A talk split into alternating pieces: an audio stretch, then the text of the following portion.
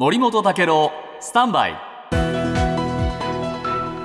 長官読み比べです、はい。今回の沖縄県のですね、えー裁判の結果をめぐって、はい。新聞の社説がですねああ珍しく真っ向対立ですね。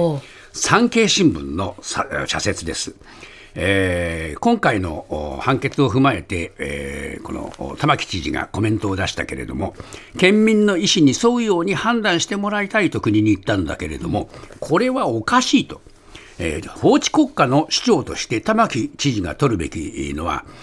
司法の最終判断を受け入れて国の工事設計変更への承認を表明することである。こういうふうに言ってます、そしてですね移設を条件とする普天間飛行場の全面返還で日米が合意してからもう27年が経つんだと。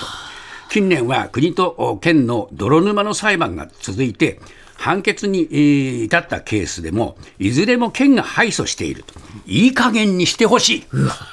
凄まじいでしょ、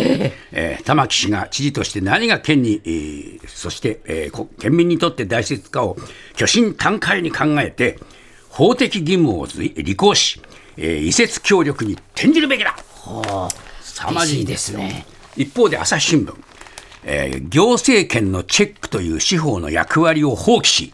憲法に記された地方自治の本旨も軽視して、政府の政策を追認したし、将来に禍根を残す判決。これもすごいでしょ、はえーそしてですね、埋め立てに賛否を問う19年の、えー県民投票では、有効投票総数の7割以上が反対しているではないか。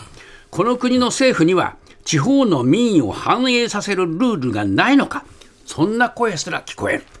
さあ、この産経の論調と朝日の論調、真っ向対立ですけれども、皆さんはどちらにサインを示しますか？TBS ワシントン支局の樫本照之と涌井文明ですポッドキャスト番組「週刊アメリカ大統領選2024」では大統領選の最新の情勢やニュースを深掘り。現場取材のエピソードや舞台裏も紹介しています。毎週土曜日午前9時頃から配信です。